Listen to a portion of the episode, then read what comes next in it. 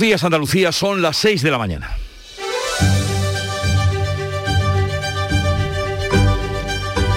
Despierta tu mente, descubre la realidad. En Canal Sur Radio, La mañana de Andalucía con Jesús Vigorra.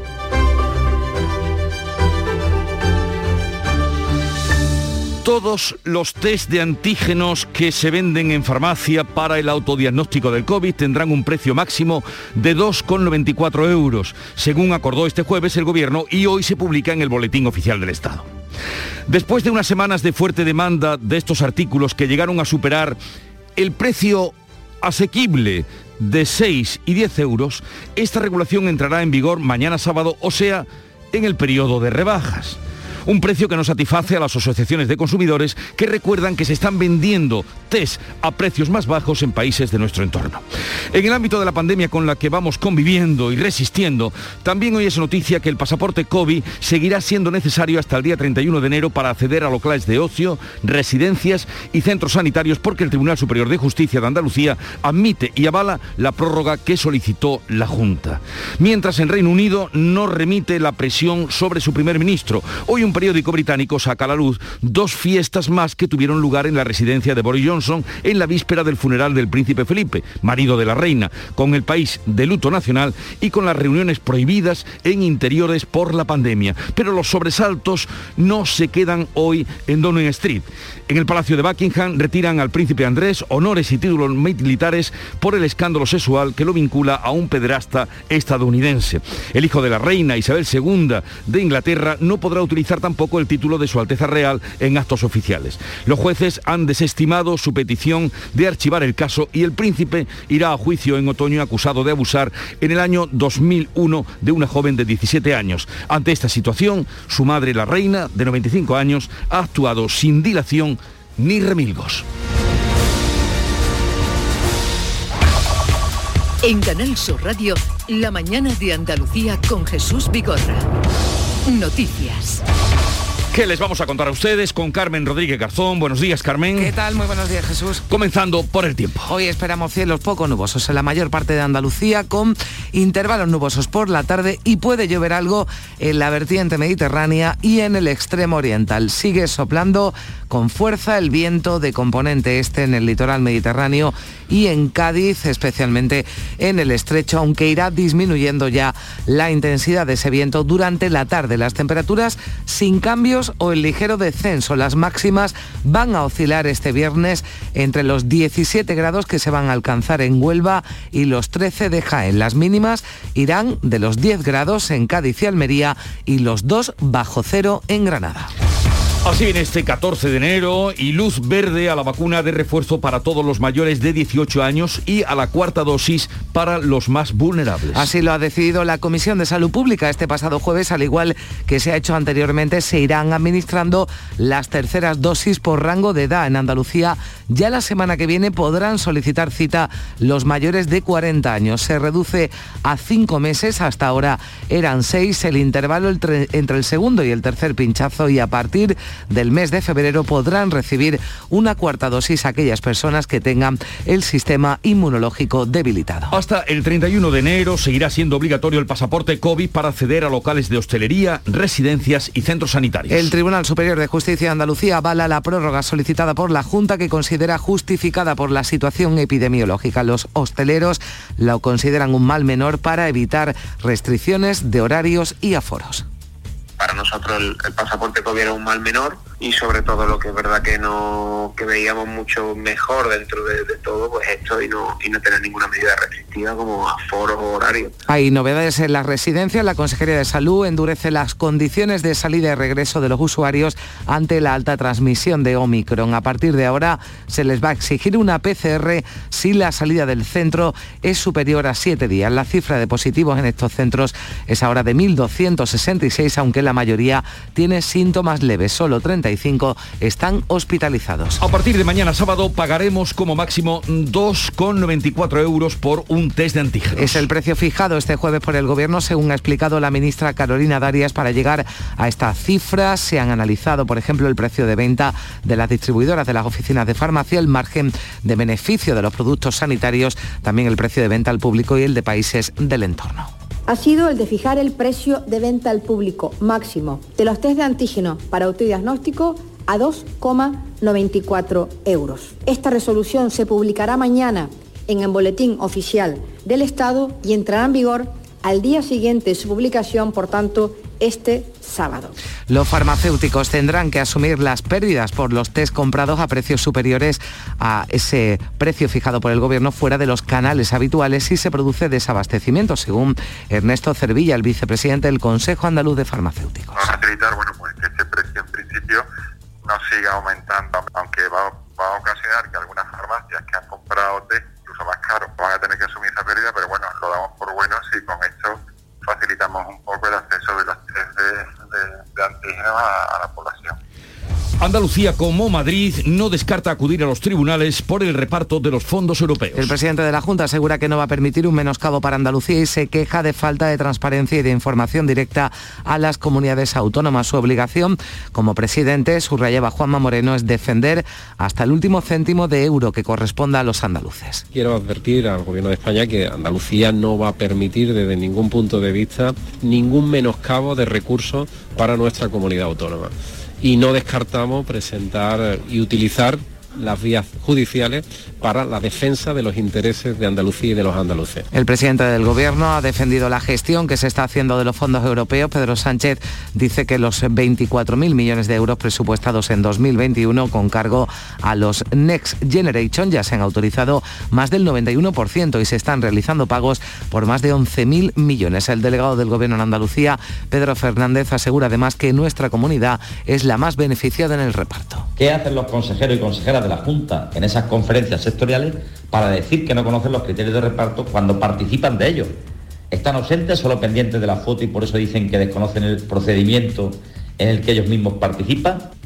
Y en el ámbito de la sanidad se abre una puerta a la esperanza para los enfermos de esclerosis múltiple. Sí, porque una investigación llevada a cabo en Estados Unidos demuestra que la esclerosis tiene su origen en el virus de Epstein-Barr, el que también provoca la mononucleosis o enfermedad del beso. Un descubrimiento que facilitará la fabricación de una vacuna y de otros fármacos antivirales que sirvan para tratar a los enfermos. De hecho, la compañía moderna ya ha comenzado un ensayo que va a concluir el próximo año, en 2023. En deportes, los movimientos se aceleran en el mercado invernal de fichajes. El Sevilla ha cerrado la llegada del Tecatito Corona, que aterrizó anoche en el aeropuerto de San Pablo. El jugador firmará hasta 2025, le costará al Sevilla en torno a 3 millones de euros. El entrenador del Betis, Manuel Pellegrini, sigue dando pasos en la preparación del derbi copero del próximo sábado ante el Sevilla y el jueves trabajó en el escenario del partido el Benito Villamarín con ausencias destacadas como Mar Bartra o Joaquín. Finalmente habrá sevillistas en la grada del Benito Villamarín. Los abonados del Betis han activado algo más de 43.000 localidades para el derby de Copa del Rey ante el Sevilla y el resto hasta las 45.000 permitidas por las restricciones se va a dividir entre un cupo reservado para los sevillistas y también para los socios béticos que quieran adquirir alguna entrada más. Así que se esperan unas 300 localidades para los aficionados sevillistas. Así viene el día informativamente hablando, pero vamos a ver cómo lo retratan los periódicos que ya ha visto y ha leído para ustedes. Beatriz Galeano, buenos días.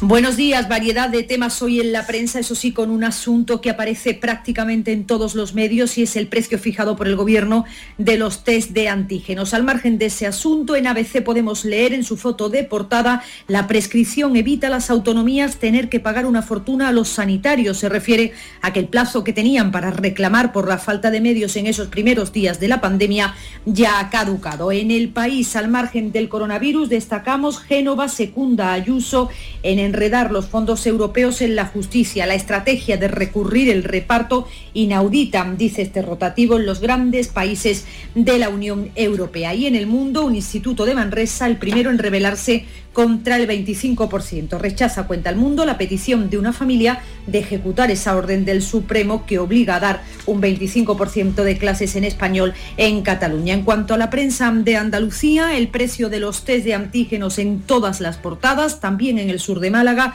un grupo de 13 sindicatos denuncia a Medel ante la Fiscalía por presunta estafa. Se refiere a la denuncia de la Confederación Intersindical de Crédito que agrupa 13 organizaciones y que ha presentado una denuncia contra Braulio Medel. En Diario de Cádiz, el tranvía circula, circulará por la bahía antes del próximo verano. Se confirma, lo confirma Fomento, que va a funcionar en el primer semestre tras 10 años en obras y una foto de portada, la del diario de Sevilla, maravillosa, el estreno del lago de los cisnes en el Maestranza. Ah, por cierto, esa representación hasta el próximo domingo. Y la agenda para hoy informativa, Beatriz Almeida, que tenemos. Buenos días. Muy buenos días. Pues conoceremos el IPC definitivo de diciembre. El avanzado hace unos días situaba la tasa de inflación en el 6,7%, la más alta en casi 30 años y supone un incremento de más de un punto respecto al mes anterior por, por culpa o debido a el precio de la electricidad, de la luz. Bueno, luego veremos qué nos dice Paco Vocero en las claves económicas. A las 12 de esta noche concluye el plazo de adhesión del ERE de Unicaja. 1.648 trabajadores lo han pedido ya. Pedro Sánchez viaja a Roma, asiste al funeral de Estado que se va a oficiar por David Sassoli, el presidente del Parlamento Europeo, fallecido el martes. Va a ser la ceremonia a las 12 del mediodía en la Basílica de Santa María de los Ángeles. El vicepresidente de la Junta y consejero de Turismo, Juan Marín, presenta la nueva plataforma de contenidos audiovisuales Andalucía de Jagüella en la Real Escuela Andaluza de Arte Ecuestre de Jerez. Y seguiremos de cerca los primeros picosatélites de los linenses Carlos Creu y Julián Fernández, que orbitan la Tierra desde ayer. Es el futuro del Internet de las cosas, pequeños satélites, toda una revolución tecnológica. Precisamente hoy el presidente de la Junta va a poner la primera piedra del futuro Centro Integrado de Formación Profesional de Referencia Aeroespacial en La Rinconada, en Sevilla. Pues felicitamos a esos jóvenes eh, linenses que tú aludías y a lo largo de la mañana a ver si tenemos ocasión además de poder hablar con ellos. Y Yolanda Garrido, a esta hora no es habitual, buenos días Yolanda, buenos días. pero ha sido la encargada de abrir esta mañana la puerta de la mañana de Andalucía en el Club de los Primeros. ¿Y cómo te ha ido? ¿Qué te ha sorprendido? Muy ¿Qué has bien. encontrado? La presidenta se ha ido de descanso, así que me ha dejado a mí aquí muy bien. La verdad es que muy bien. Mira, si tuviese que eh, destacar una frase, hemos preguntado a los oyentes hoy cómo está afectando en su trabajo las bajas COVID que hay, Hmm. eh, y la gente que está haciendo más horas de lo que debe por esas bajas y todo el mundo me decía, hay que apañarse. Eh, La frase, hay que apañarse, hay que echar una mano, es lo que hay. Bueno, pues Álvaro eh, del Hospital Virgen de Rocío nos contaba esto, Jesús. Aquí Álvaro desde el Hospital Virgen de Rocío. A nosotros vamos, somos un equipo de cinco trabajadores, los que llevamos el servicio que estamos prestando, y de cinco han caído dos. Eh, bueno, hay que echar más, días, más, horas, pero bueno, le han tocado a esos dos, otro día me puede tocar a mí, esto está a la orden del día, al final caeremos todos o casi todos, ¿vale? Solamente un poquito de cuidado, ánimo y, y a cuidarnos. Es lo que hay. Eh, todo lo que ha dicho estamos de acuerdo con él. Eh, a- ánimo a cuidarnos Sí, y es, es lo que hay. totalmente. Ya está, hay que adaptarse, ¿no? es lo que, lo Yo- que toca ahora. Yolanda, gracias A ti, a eh, por estar con nosotros, pero te quedas, ¿no? Claro. Te, te quedas más ratito. Claro que Ah, sí. vale. bueno, suena la música que nos llega de Canal Fiesta Radio.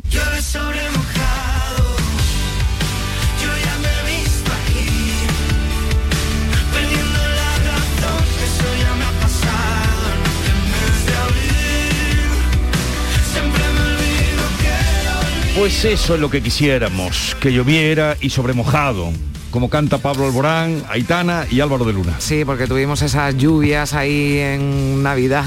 Tan contentos que nos pusimos. Pero nada, desde ahí no ha caído ni una gota. Hoy va a llover un poquito en el extremo oriental de Andalucía, por Almería, también en la vertiente mediterránea, pero bueno, va a llover poco. Y esperemos, aunque las previsiones de momento no nos anuncian, que, que llueva, que falta hace. Jesús. Ojalá y esta canción traiga la lluvia. Bueno, vamos a tener como invitado a partir de las ocho y media en nuestro programa al flamante alcalde de Sevilla, Antonio Muñoz, que se cumple en el tomo posesión el día 2, estamos a 14, 12 días. 12 días, así que ya seguro que tiene muchas cosas Ya, que contarnos ya. Por lo menos muchas que preguntarle Hombre, sí que tiene tenemos. mucha experiencia en el ayuntamiento porque, bueno, recordamos que no, que no es eh, nuevo, que ha Sí. sido delegado con, con Juan Espadas de turismo, de cultura, ¿no? Entre, entre otras de, de- de urbanismo, ¿no? También, pero mm, vamos a preguntarle a ver cómo lleva estos 12 días de, de alcalde y, con todo lo que hay por delante. Todo lo que hay por delante, a ver qué nos dice Semana Santa, feria y muchas cosas más. Ahí estará con nosotros ocho y media Antonio Muñoz.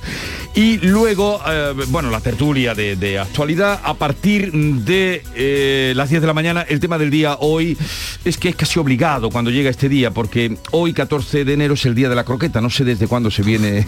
Qué bueno, la croqueta, bueno, ahora igual pronto, pero... Pero hablaremos de eso a partir de las 10 de la mañana, que nosotros que llegamos tempranito sí que nos hará buen sabor y mucha gente que está trabajando. Joaquín Moekel, como cada viernes, estará con nosotros a partir de las 10 y media, más con ustedes. Y hoy vamos a hablar del quinto centenario de la muerte de Elio Antonio de Nebrija, eh, eh, humanista, gramático, el autor de la primera gramática, pero para eh, que ustedes se empapen de lo que significó este personaje andaluz de Lebrija, estará con nosotros Lola Pons, filóloga, catedrática de la Universidad de Sevilla, divulgadora de la lengua y que ha sido elegida comisaria de este quinto centenario. Ella colabora con siempre con esta casa, con nuestro compañero Domi habitualmente todos los sábados y hoy estará con nosotros. Y además lo cuenta muy bien. Sí, porque además eh, se está preparando, ¿no? Y Lebrija que viene anunciando además en muchos actos, ¿no? En torno a esa conmemoración. Y nos visita otro personaje muy importante, Francis Wolff, filósofo y escritor francés. Este eh, es el máximo defensor de los toros. Escribió un librito, bueno, escribió varios libros, pero el último fue 50 razones para defender las corridas de toros. Por ahora ha escrito un ensayo muy documentado, pero asequible para, para todo el mundo, y se pregunta, ¿por qué la música? ¿Por, qué, la música? Ese es el título del ensayo y es un personaje que estará con nosotros a partir de las once y media de la mañana. Y ahora sigue la información para que ustedes estén al tanto de lo que ocurre y de lo que acontece. El sabor de un cardito de pollo aneto es gloria, porque en aneto lo hacen como yo, solo con ingredientes frescos y naturales de verdad, cocinados a fuego lento. Y nada más, fresco y natural, como un campo al amanecer, sin exagerar. El 21 de enero llega la única lluvia con la que no vas a necesitar un paraguas. Lluvia de millones. El acontecimiento de Euromillones donde tendrás tres oportunidades para ganar. Se reparten 100 premios de un millón de euros que tocan sí o sí. El bote acumulado y el millón que también toca sí o sí. Claro que igual el paraguas lo necesitas para recoger lo que te toque eh, poniéndolo así, del revés. Euromillones. Loterías te recuerda que juegues con responsabilidad y solo si eres mayor de edad. La mañana de Andalucía con Jesús Vigorra. Programa informativo. Además, el Constitucional también se ha pronunciado sobre... De entretenimiento. Arturo Pérez Reverte, buenos días. Buenos días. Que te ayuda Señor Calatayú, buenos días. Hola, buenos y te divierte. Las mañanas de Andalucía son mejor. La mañana de Andalucía con Jesús Vigorra. De lunes a viernes desde las 5 de la mañana. Quédate en Canal Sur Radio, la radio de Andalucía. 6 y 18 minutos de la mañana, la Comisión de Salud Pública, como les venimos contando, ha avalado las dosis de refuerzo de la vacuna contra el COVID a todas las personas mayores de 18 años. Hasta ahora, el rango de edad para la tercera vacuna se situaba en los 40 años. Además, se reducirá de 6 a 5 los meses de intervalo entre la pauta completa y el tercer pinchazo. Olga Moya, ¿qué tal? Buenos días. Hola, buenos días. Todos los adultos accederán así en España a la dosis de refuerzo de la vacuna contra el COVID. La ministra de Sanidad, Carolina Darias, explicaba tras la Comisión de Salud Pública que, al igual que con las anteriores, se irán administrando por grupos de edad de mayor a menor. Empezando de manera ordenada, como siempre hacemos, de mayor a menor, es decir, seguimos bajando, digamos, los grupos etarios de 10 en 10, priorizando, priorizando a las personas de riesgo y aquellas que finalizaron la pauta completa de comunicación hace ya más tiempo. También las personas con enfermedades graves, por ejemplo, con órganos trasplantados, en tratamiento oncológico en general, con el sistema inmunológico debilitado, van a recibir una nueva dosis adicional. En su caso va a ser la cuarta. La Comisión de Salud Pública, que también ha hecho un llamamiento a la necesidad para seguir priorizando la vacunación de los menores de 12 años. El 37% de niños de entre 5 y 12 ya han recibido su primera dosis. Más de 300.000 niños y destaca la respuesta de los padres y también de los menores. El responsable de vacunación de la Junta, David Moreno, asegura que los resultados están siendo muy satisfactorios. Es muy, muy segura. Ya lo sabemos de los ensayos clínicos y de los más de 300.000 niños que llevamos ya vacunados en Andalucía, todos los niños que están vacunando en España y el resto de países, la verdad que los datos que nos llegan de seguridad son excelentes, es decir, no está habiendo ningún tipo de efecto secundario grave. Habitualmente incluso ni siquiera eh, suelen tener fiebre con esta vacunación, o sea que, que yo la pondría al mismo nivel que el resto de vacunas que se están poniendo los niños habitualmente. Y la empresa farmacéutica española IPRA ya tiene disponibles eh, dos millones de vacunas que podrían empezar a comercializarse esta misma primavera. Está a punto de iniciarse el último ensayo en humanos. 15 hospitales repartidos por toda España buscan ya a los 3.000 voluntarios que van a participar en este último ensayo. Hasta ahora los resultados son muy prometedores. La ministra de Ciencia e Innovación, Diana Morán, ha confirmado en Canal Sur Radio el buen ritmo de esta investigación para tener en el mercado la primera vacuna española. La empresa habla de que en el segundo trimestre de este año ya podrían tener eh, vacuna para comercializar. Hablamos de que ya tienen dos millones de, dosis eh, fabricadas, producidas, que tienen capacidad para producir 600 millones de dosis solo en este año y que tendrían la capacidad de producir el doble en el año que viene. Y más cosas, el Tribunal Superior de Justicia de Andalucía ha acordado prorrogar hasta el 31 de enero el uso obligatorio del pasaporte COVID para acceder a locales de hostelería, centros sanitarios o residencias. La medida tenía caducidad precisamente por su excepcionalidad y la Junta se vio obligada a poner una fecha en su petición al TSJ hasta el 15 de enero, pero acepta el alto tribunal esa prórroga hasta el día 31 que había solicitado la Junta de Andalucía.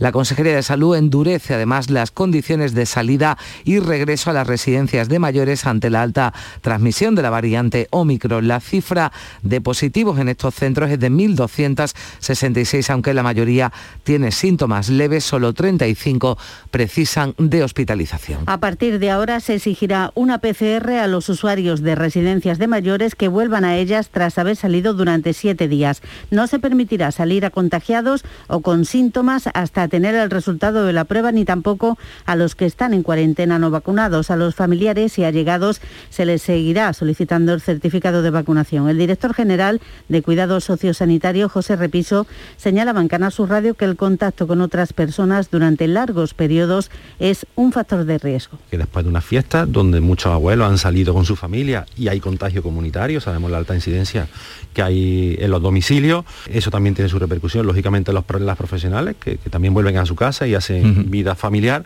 pues bueno, eso tenía que tener una correspondencia en la residencia y, eh, y es el dato, el dato objetivo que hay. Y ninguna de las más de 22.000 farmacias españolas podrán vender los test de antígenos por encima de los 2,94 euros con 94 céntimos a partir de mañana sábado. Es el precio máximo fijado por el Gobierno. A diferencia de otros países europeos, estas eh, pruebas continuarán siendo de venta exclusiva en las farmacias. La Organización de Consumidores Facua considera desproporcionado el precio máximo que se ha fijado. El portavoz Rubén Sánchez asegura que es similar al que ya se pagaba antes de la sexta ola y superior al de otros países de la Unión Europea. No se quiere acabar con la especulación de que se va a seguir permitiendo que se gane muchísimo dinero, que se aplique un importe absolutamente inflado, aunque menos que el que hemos tenido en las últimas semanas. No es que esto sea insuficiente, es que suena a tomadura de pelo, que se decida que paguemos prácticamente lo mismo que estábamos abonando antes del estallido de la sexta ola.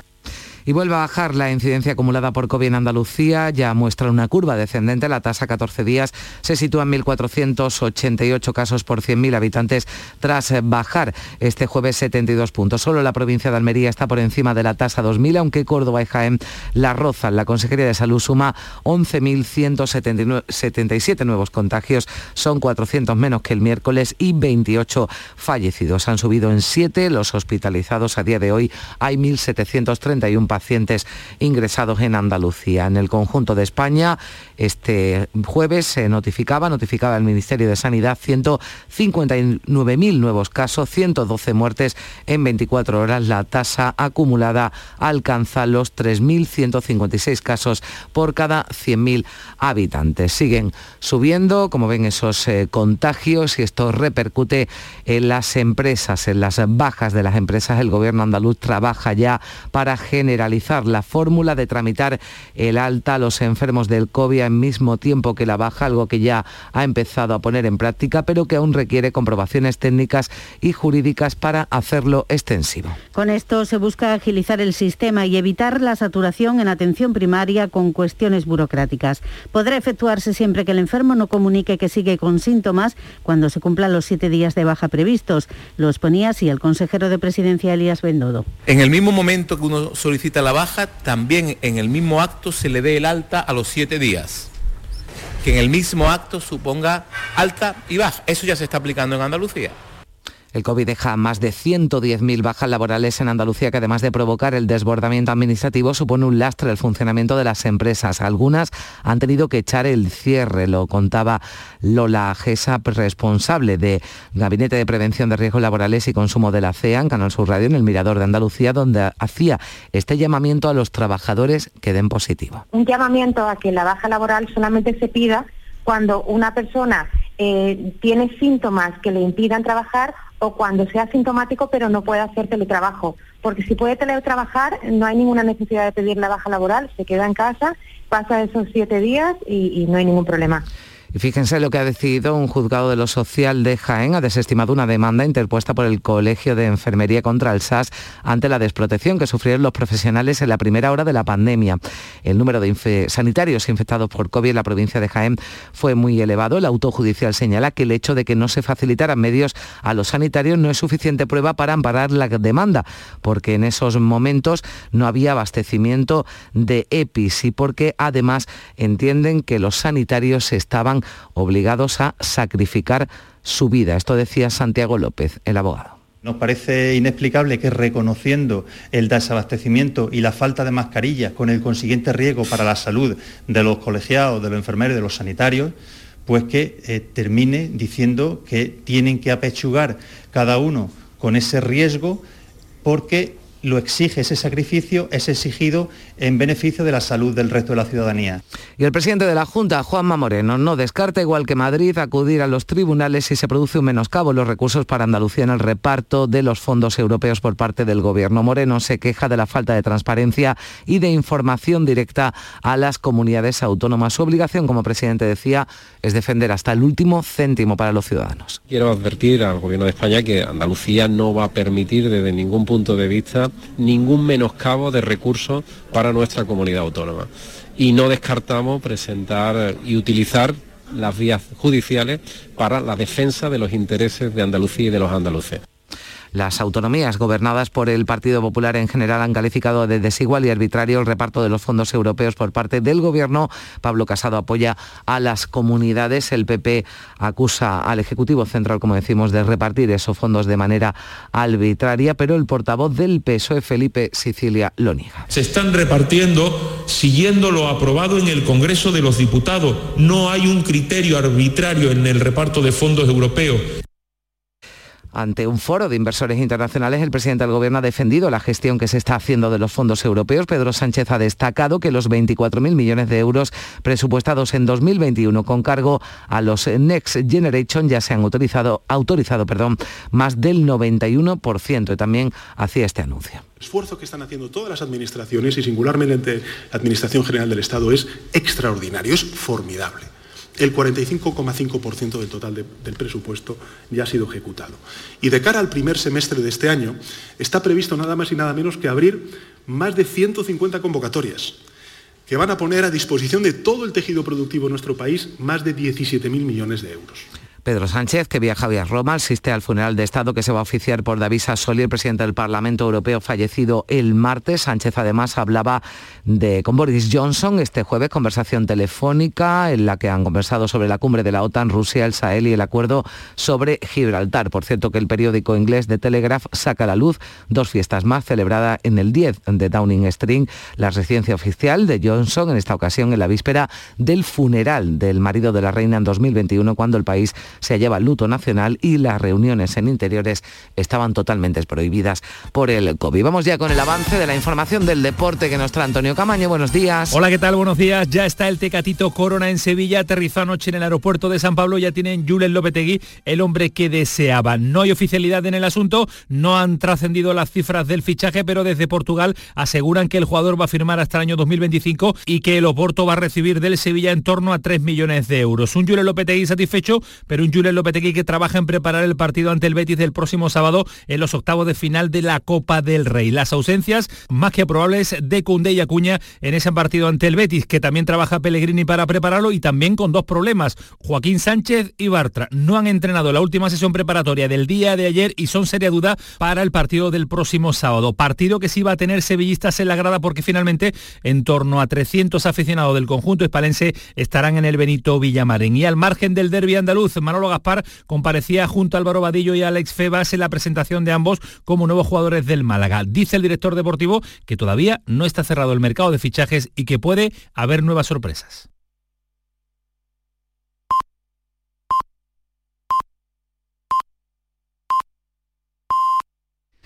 Andalucía son las seis y media de la mañana.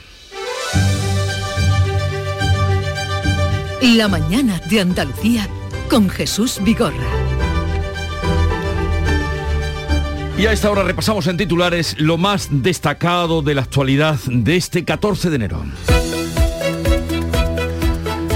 Con Carmen Rodríguez Garzón. Sanidad y las comunidades autónomas autorizan la tercera dosis para los mayores de 18 años y una cuarta para los inmunodeprimidos. La vacunación se hará de forma escalonada, empezando por los mayores eh, de 30 tendrán que haber pasado cinco meses desde la segunda dosis y en caso de infección reciente cuatro semanas más. El pasaporte COVID seguirá siendo necesario hasta el 31 de enero para acceder a los locales de ocio, residencias y centros sanitarios. El Tribunal Superior de Justicia de Andalucía admite y avala la prórroga que solicitó la Junta. Se extremará el cuidado en las residencias de mayores a partir de ahora con controles más estrictos. Los test de antígenos costarán desde mañana 2,94 euros como máximo y se venderán solo en farmacias. Los farmacéuticos agradecen que la venta se mantenga en sus circuitos, pero las asociaciones de consumidores ven tardía e insuficiente la bajada. La incidencia lleva tres días cayendo en Andalucía, pero hay que seguir lamentando la muerte de otras 28 personas. En España han fallecido 112 contagiados. La tasa ha subido 29 puntos. Se aprecia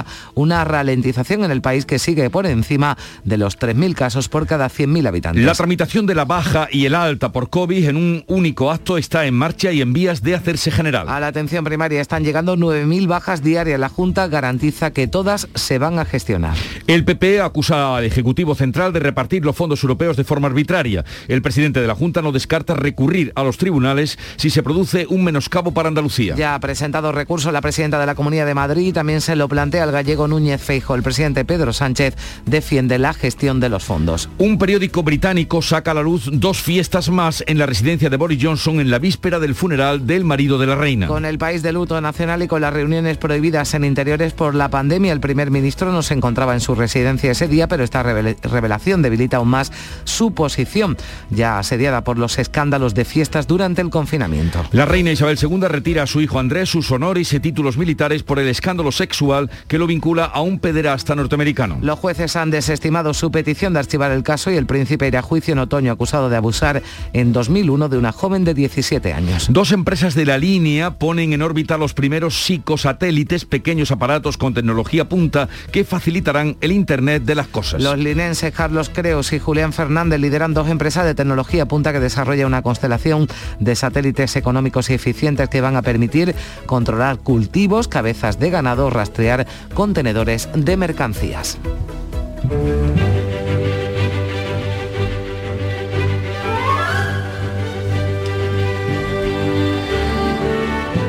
Otro obispo. Ayer teníamos eh, a eh, San Hilario. San Hila- San Hilario de Poitiers y hoy tenemos a San Félix de Nola. Estoy, me acuerdo de San Hilario. ¿Te has acordado perfectamente? Sí, sí, sí. Te has acordado perfectamente. Pues sí. no, Pues no, otro obispo. Soy capaz igual de... No, no lo voy a hacer, pero creo que es el santoral de toda la El de anterior sí, yo el anterior me acuerdo que era San Benito de Bisop. Y San Agatón, que lo hemos tenido. Anda, pues hemos completado la semana. Ya Hemos está. completado la semana. San Félix de Nola es un obispo romano que es venerado como mártir. Tra- tras ser apresado por los soldados, fue azotado y encarcelado, pero un ángel se le apareció y lo liberó. Los campesinos de Nola, en Italia, consideran a San Félix como el protector del ganado. Ah, mira. Como lo aprendan esto los políticos Mira, españoles, El, el ganado que está ahora tan en la actualidad. como esto se lo aprenda Alberto Garzón, va a Se va a implorar encomendar a San a San Félix. Félix de Nola. Y tal día como hoy, de 1503, fue la creación de la Casa de la Contratación en Sevilla, destinada a depósito de mercancías de y para América. Majestuoso edificio. De, que está al lado frente a la catedral, que es digno de una visita. La Casa de la Contratación es la Hoy sede de la... eh, Hoy el archivo de India. Hoy el Sí, archivo sí, de India. sí, no, estaba pensando en la, en la plaza ¿no? de la contratación, que es la que Sí, está exacto. justo detrás. Sí. donde está la sede de la Cámara de Comercio de Exacto, Sevilla. exacto, Vale, sí. vale. Pero hoy el Archivo de India merece una visita siempre Mm. que puedan eh, para ver lo que ahí fue y el edificio es precioso, el edificio es un perfecto eh, también de línea geométrica de, de Herrera que lo trazó y que lo, lo se construyó sin que visitara al arquitecto Sevilla. ¿eh? Claro, está tan perfecto. Qué moderno, Sí, ¿no? sí, sí, fíjate. Hoy los arquitectos van, vienen, vienen, van y se les ladean los edificios. No todos, eh. Per- Permítanos la, eh, en fin, la exageración. Bueno, 1900, tal día como hoy, se estrenaba la ópera Tosca de Puccini, una de las más representadas en el Teatro Costanzi de Roma.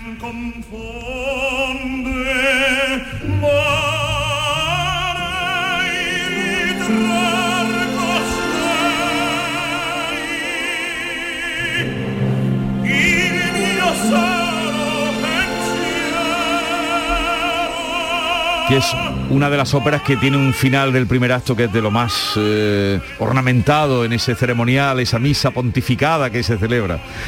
Y por cierto, hoy también eh, hace 50 años del estreno del Padrino, Ah, sí. de la primera película. Sí, 50 años. 50 años, ya, 50 años.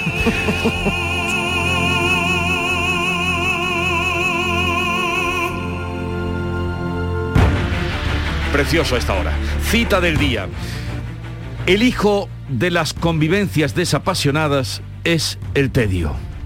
Venceslao Fernández Flores, escritor y periodista español, tuvo muchísimo éxito en su época, autor del Bosque Animado, pero tiene muchos más libros, y hace, curiosamente, hace tan solo, mm, yo creo que solo semanas, eh, finales de, de año, se publicó El Terror Rojo, que se publicó, él la escribe en plena guerra civil, sale de aquí por patas, eh, la publica en portugués y ha estado ocho décadas sin publicarse en español. Hasta ahora no Hasta se ha ahora. traducido al español. Hasta el terror español. rojo. El terror rojo. Él cuenta lo que vivió, porque él estaba en el, en el Madrid eh, rojo, le tocó esa parte y cuenta lo que vivió.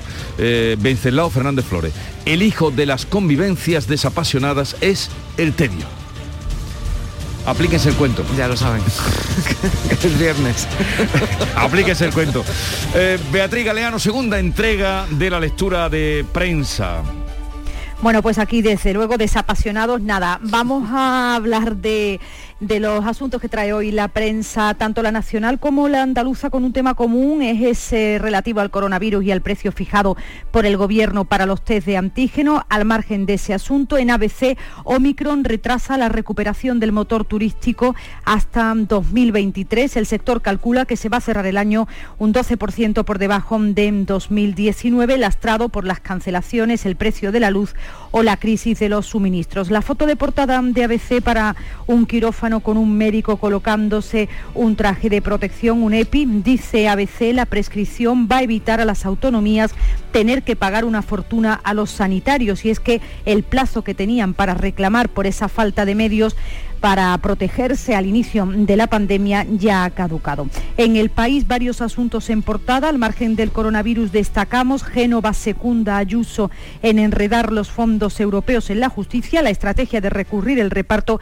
inaudita, dice el país, en los grandes países de la Unión Europea. Foto de portada para el desalojo de un centenar de inmigrantes de una nave de Badalona y también en portada un asunto internacional con un país cercano, con Marruecos. China pone un pie firme en Marruecos y en el mundo. Un instituto de Manresa, el primero en rebelarse contra el 25%, rechaza, cuenta el mundo, la petición de una familia de ejecutar la orden del Supremo en Cataluña.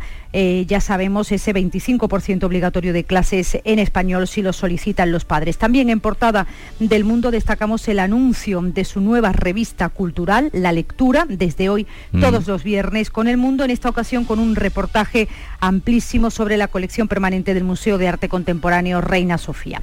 En la prensa andaluza, el 2,94 euros de los test en todas las portadas y también en Sur de Málaga, un grupo de 13 sindicatos denuncian a Medel ante la Fiscalía por presunta estafa. Se refiere a la denuncia de la Confederación Intersindical de Crédito. En la voz de Almería, el gasto en test de antígeno, aquí ya han hecho las cuentas, supera ya los 2 millones de euros. Los almerieses han comprado 285.000 unidades.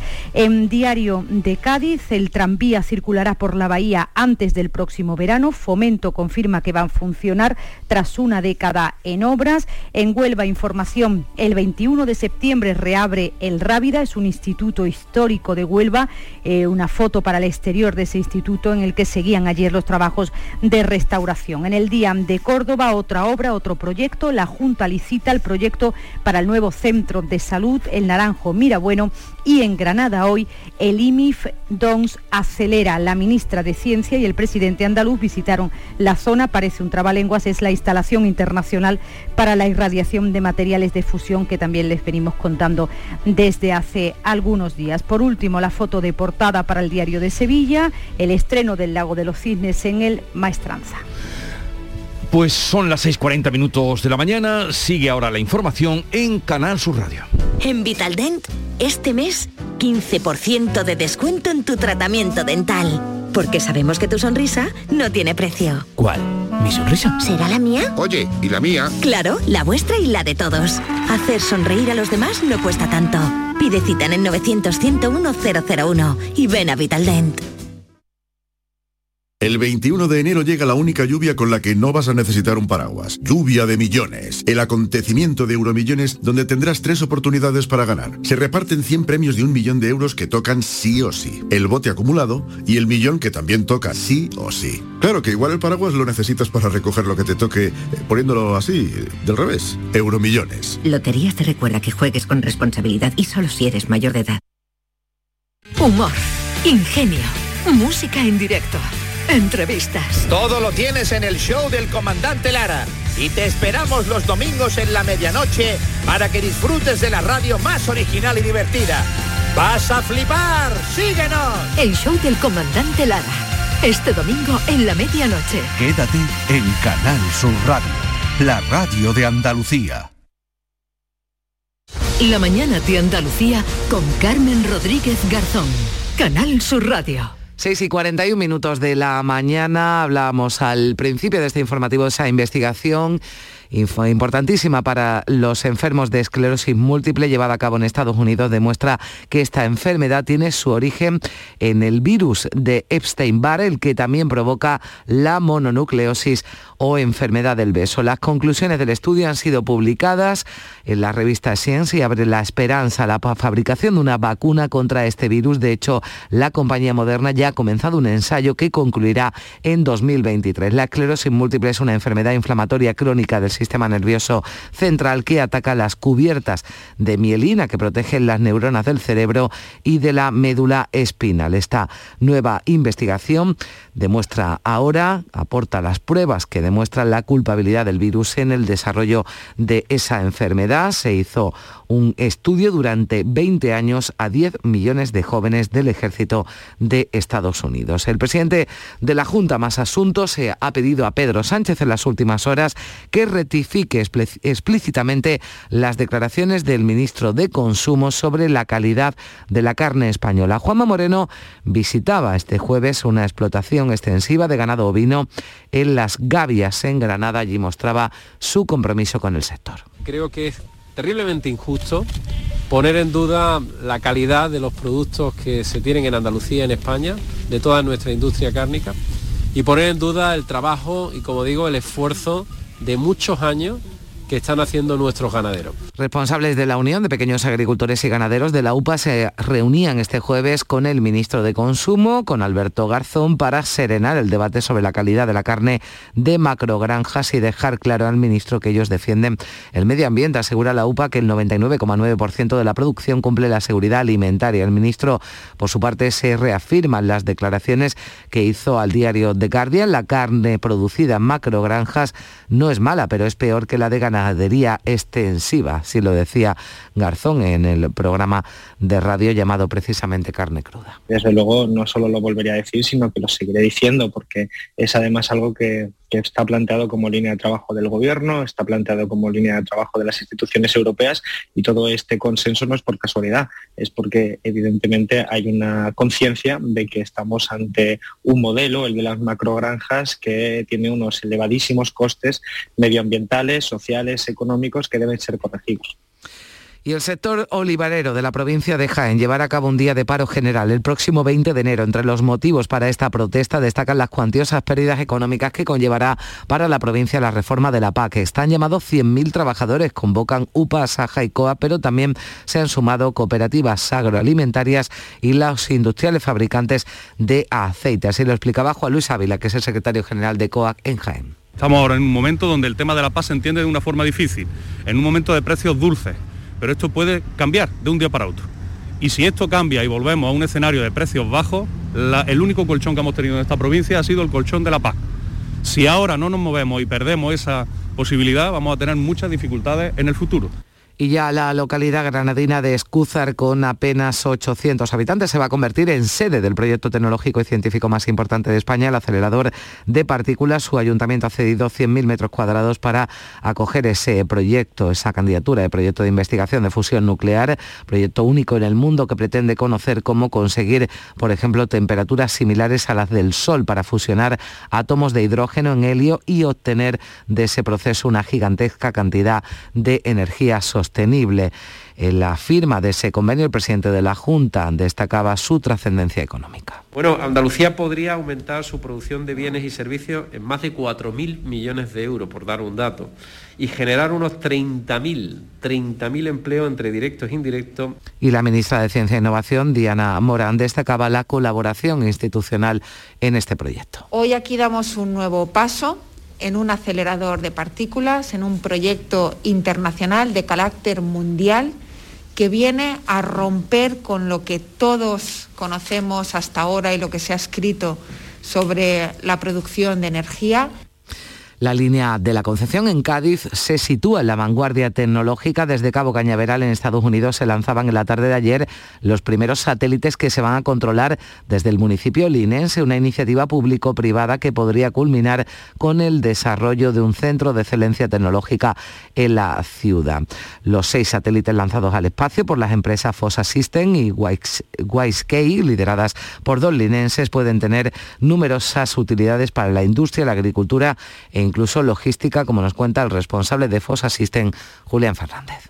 Un ejemplo, pues un contenedor que parte desde Asia y llega hasta el puerto de Algeciras, tener una monitorización continua eh, mediante GPS y hasta poder auditar pues eh, la temperatura del contenedor, si ha tenido algún tipo de impacto, ese tipo de datos. 2021 fue el año con el menor número de mujeres asesinadas por violencia de género desde que empezaron los registros, pero las cifras siguen siendo terribles. Fueron 43 las víctimas mortales por esta lacra a la espera de tres casos más que se investigan. Son los datos del balance anual del Ministerio de Igualdad que se presentaban ayer. De las 43 asesinadas, 34 no habían interpuesto denuncia y en cinco casos existían medidas judiciales vigentes. Una de cada tres tenía entre 31 y 40 años y 26 habían nacido en España. Aunque el número de víctimas es el más bajo de toda la serie histórica, la delegada del Gobierno contra la violencia de género, Victoria Rosell, hablaba así de la gravedad de las cifras. Este dato que indudablemente es positivo, nunca nos hace lanzar la campana, las campanas al vuelo, ni, ni mucho menos podemos decir que nos alegremos cuando hay 43 mujeres asesinadas. La Policía Nacional, por cierto, detuvo en Málaga ayer a un hombre por agredir a su pareja y retenerla en contra de su voluntad en el domicilio familiar. El arrestado muy violento, según los testigos, se atrincheró en el inmueble amenazando con acuchillar a la mujer y autolesionarse. Además, eh, les eh, contamos, eh, les hablamos ahora de un trastorno psicológico que afecta a cada vez más personas y que se conoce como coronafobia, un miedo atroz a contagiarse por COVID. Quienes lo sufren tienden al aislamiento, a levantar, a lavar de forma compulsiva las manos y a realizarse continuamente test de antígenos. También pueden sufrir inquietud cuando alguien tose a su alrededor. Así lo explica Luisa Rodríguez del Colegio Oficial de Psicología de Andalucía Occidental. Y aunque parezca un poco incoherente, el ser humano lo que hace es dejar de eh, focalizarse o dejar de atender de aquellas variables que sí puede controlar, como son el seguimiento de las pautas de lavado de manos, el distanciamiento social, el cambio de, cambio de la mascarilla, la hora que la llevamos puesta. Y más cosas en Huelva, el municipio de Almonte se prepara para recibir este domingo a miles de personas con motivo de la reanudación de las peregrinaciones extraordinarias de las hermandades del Rocío. El plan municipal de emergencias va a estar activo desde hoy, tanto en el núcleo urbano de Almonte, en cuya parroquia se encuentra la imagen de la Virgen, como en la aldea almonteña, donde van a pasar la mayor parte del fin de semana los peregrinos. Este fin de semana el Rocío recibe Arcos de la Frontera, Rota, Puerto Real y Jerez de la Frontera. Así lo explicaba la alcaldesa de Almonte, Rocío del Mar Castellano. Es una cuestión ahora mismo de una responsabilidad individual, más allá de que, por supuesto, desde las instituciones tenemos que controlar que se cumplan las normas que ahora mismo están establecidas. Y Moja Carníjar y Lucainena de las Torres en la provincia de Almería vuelven a figurar en la lista de los pueblos más bonitos de España que se ha actualizado con el inicio del año. Así llegamos a las 7 menos 10 minutos de la mañana. Se quedan ahora en Canal Sur Radio en RAI con la información local.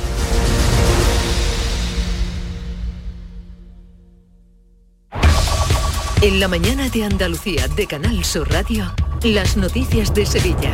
María José Molina.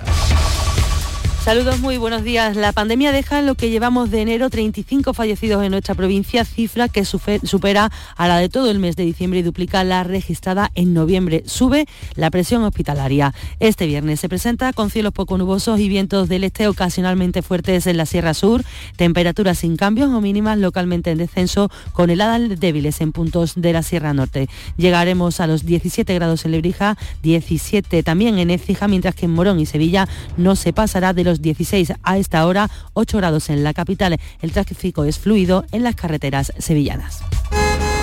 ¡Guau! Wow, ¡Vaya furgoneta! La he alquilado en Iberfurgo. Está súper nueva. No parece de alquiler. Ya, en Iberfurgo disponen de una flota en perfecto estado y te ofrecen presupuestos a medida. En Iberfurgo somos expertos en alquiler de furgonetas de carga, pasajeros y carrozados. Visítanos en iberfurgo.com o en Sevilla en el Polígono Industrial Parsi. En Canal Sur Radio, las noticias de Sevilla. Ocho personas han fallecido en la provincia de acuerdo a la última actualización del balance, unas cifras que se mantienen e incluso suben y que suman ya 22 muertos por COVID en lo que llevamos de semana y 35 desde que comenzó el año. Aumentan también los contagios en las últimas horas con 1.969 casos y las personas hospitalizadas que son ya 375, siete más que en la jornada anterior. De ellas, 46 están en la UCI. El presidente del Sindicato Médico de Sevilla, Rafael Ojeda, ha explicado en Canal Sur Radio que la estadística hospitalaria no es aún alarmante, pero hay que estar prevenidos porque la sexta ola aún no ha tocado techo. Nos quedan todavía unos, unos días, una semana, quizás más, de, ingresos, de aumento de ingresos hospitalarios y después, y después vienen los aumentos de ingresos en UCI con una o dos semanas de retraso, con lo cual todavía no podemos decir que, la situación esté controlada y, y, no podemos saber hasta qué punto de gravedad o de seriedad podemos llegar a estar. En la Universidad Pablo de Olavide, 350 estudiantes han solicitado un cambio en sus exámenes por estar contagiados de COVID o por tener que estar aislados. Para ellos, la universidad va a programar nuevas fechas. Según el vicerrector José Antonio Sánchez, serán unas tres asignaturas por alumno confinado, pero el sistema articulado está funcionando todos los profesores tienen que saber que ese estudiante está confinado, todos los profesores saben que ese estudiante no se puede evaluar y todos los profesores coordinadamente tienen que reprogramar sus exámenes. Complicado. Y esta aplicación que hemos desarrollado lo que hace es que unifica los datos, todo el mundo está informado de todos los estudiantes, todos los profesores de todos los estudiantes y está funcionando pues muy bien.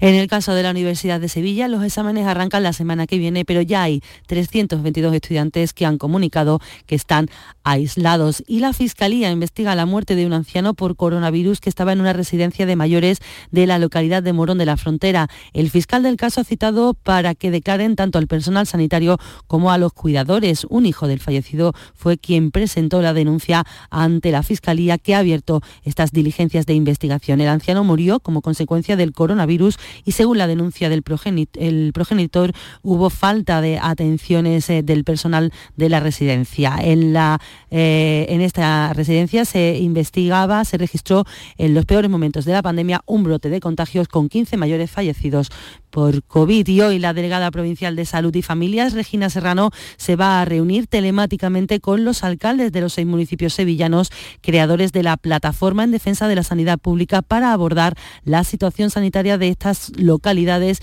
y mostrarles su disposición para trabajar. En esta iniciativa se ha sumado ya una veintena de municipios de la provincia. Y en la crónica municipal les contamos que los jardines históricos de Sevilla van a contar con un sistema de videovigilancia para prevenir y evitar los actos vandálicos. Lo ha anunciado el alcalde de la ciudad en el Parque de María Luisa, donde precisamente se trabaja en la recuperación de la glorieta Ofelia Nieto, que en verano se vio afectada por un incendio. Antonio Muñoz explica que el sistema de cámaras irá incluido en el futuro contrato de mantenimiento y seguridad de los parques de la ciudad para intentar impedir y controlar esos actos vandálicos que de vez en cuando, desgraciadamente, pues soportan alguna de estos jardines como esta glorieta de Ofelia Nieto. Será una novedad que anuncio ¿eh? y que incorporaremos en los pliegos que se licitarán a final de año. Y más de 600 efectivos, 350 de ellos policías nacionales velarán porque todo transcurra con normalidad en el Betis Sevilla de Copa del Rey de este sábado, un partido declarado de alto riesgo. Esta tarde se activa la fase precrítica en el Distrito Sur y Nervión y a partir de las 6 de la tarde de mañana, día del encuentro, en los alrededores del Benito Villamarín. Habrá un refuerzo especial en el traslado de los equipos al estadio. El subdelegado del Gobierno, Carlos Toscano, ha pedido a los aficionados responsabilidad.